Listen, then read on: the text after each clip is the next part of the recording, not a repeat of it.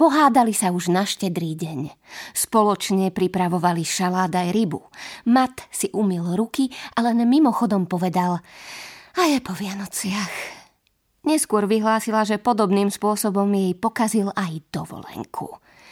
Pomaly pôjdeme domov, poznamenal v tretí deň týždňového pobytu, keď sa zadíval do kalendára.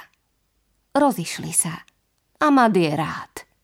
Ak Erika nevedela akceptovať určité jeho povahové rysy, ako by mohli mať vzťah? Hlúpa ženská, hovorí si. Vyčítala mi, že som bezcitný a pritom ani nevie, čo to je. Ja som videl bezcitných. Desiatky som ich videl. A jednému takému som rozbil hlavu. Tupá žena bola tá Erika. Ani nebanujem.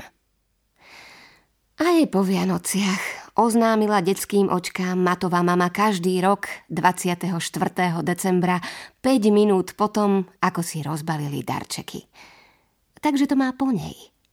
Bola matkou štyroch detí, no sa zrejme nevedela dočkať, kedy sa čas radosti skončí a zas nastanú smutné dni. Takisto sa nevedela dočkať konca prázdnin. A je po prázdninách Zvykla si nahlas povzdychnúť pravidelne okolo 20. júla. Bolo to len jej zbožné prianie. Zďaleka nebolo po prázdninách. Deti jej celé letné dni stáli verne po boku, zatiaľ čo ona šila šaty, pretože bola krajčírka. Ak mal doma niekto sviatok, odbavilo sa to raz, dva. A je po oslave zalomila mama rukami, ledva sfúkli sviečky na bublanine a začala umývať riad. O lôžko sa Mat delil s najmenším bratom. Toho bolievalo hrdlo a keďže spal s otvorenými ústami, Mat mu tam vždy musel nakvapkať stopangín, lebo keď mu ho mama dávala cez deň, povracal sa. Bola nervózna z toho, ako bývajú, v akom byte toľký žijú, z toho, že je väčšinu času sama len s deťmi a s látkami, Nevideli ju inak ako s ihlou v ruke. Ešte aj večer pri televízii štopkala ponožky. Otec málo kedy chodieval domov skôr ako pred siedmou. Celý deň vykonával jemné úkony vyžadujúce si pozornosť a musel mať pevnú ruku, ak nechcel poškodiť dôležité miesto na koži nejedného vtáka. Pracoval v preparátorskej dielni. Po príchode sa najedol a pohľad na skupinu vlastných detí ho ochromil natoľko, že si hneď musel ľahnúť.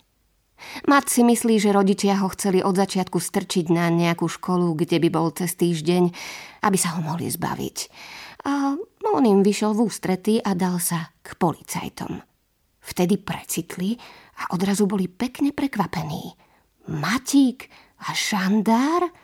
Nevedeli si vraj predstaviť, ako sa k takému chlapcovi, čo stratí kľúče vo vzduchu pred domom, hodí poriadok a uniforma – Takže Mat prišiel do metropoly a strávil zo pár pekných rokov v škole zboru národnej bezpečnosti.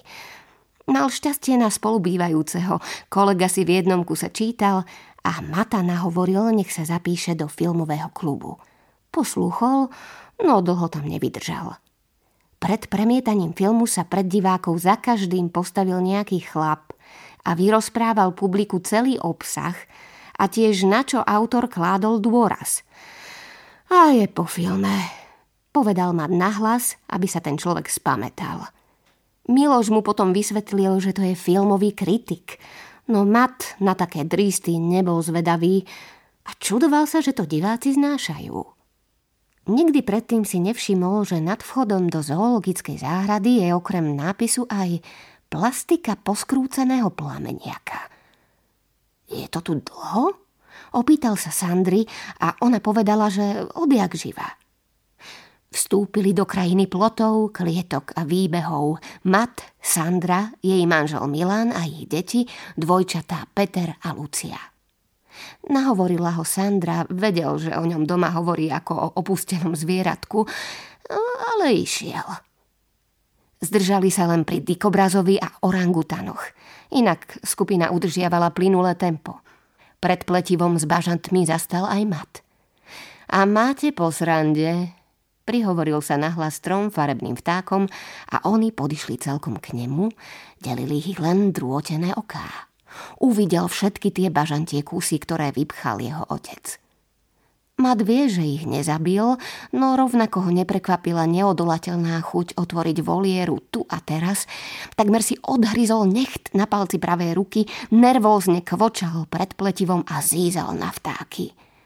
Pomaly postupovali ďalej k vlkovi, k líške, k danielej zveri, k muflónom, diviakom a ťavám, zebrám, kozám a antilopám. Nič v ňom nevzbudovalo také emócie ako bažanty – už mu neschádzali zmysle. Uvedomil si, že je to asi jeho najobľúbenejšie zviera.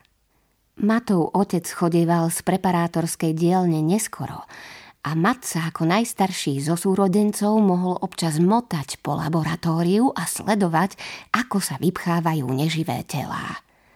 Preparovať sa dá všetko, každý jeden tvor – hovorieval otec zohnutý v bielom plášti, obklopený hnedými fľašami s roztokmi jedou a pritom jediné zviera, ktorému mat kedy videl pod rukami, bol bažant. Líšku, kúnu, medveďa alebo rysa pridelili ostatným.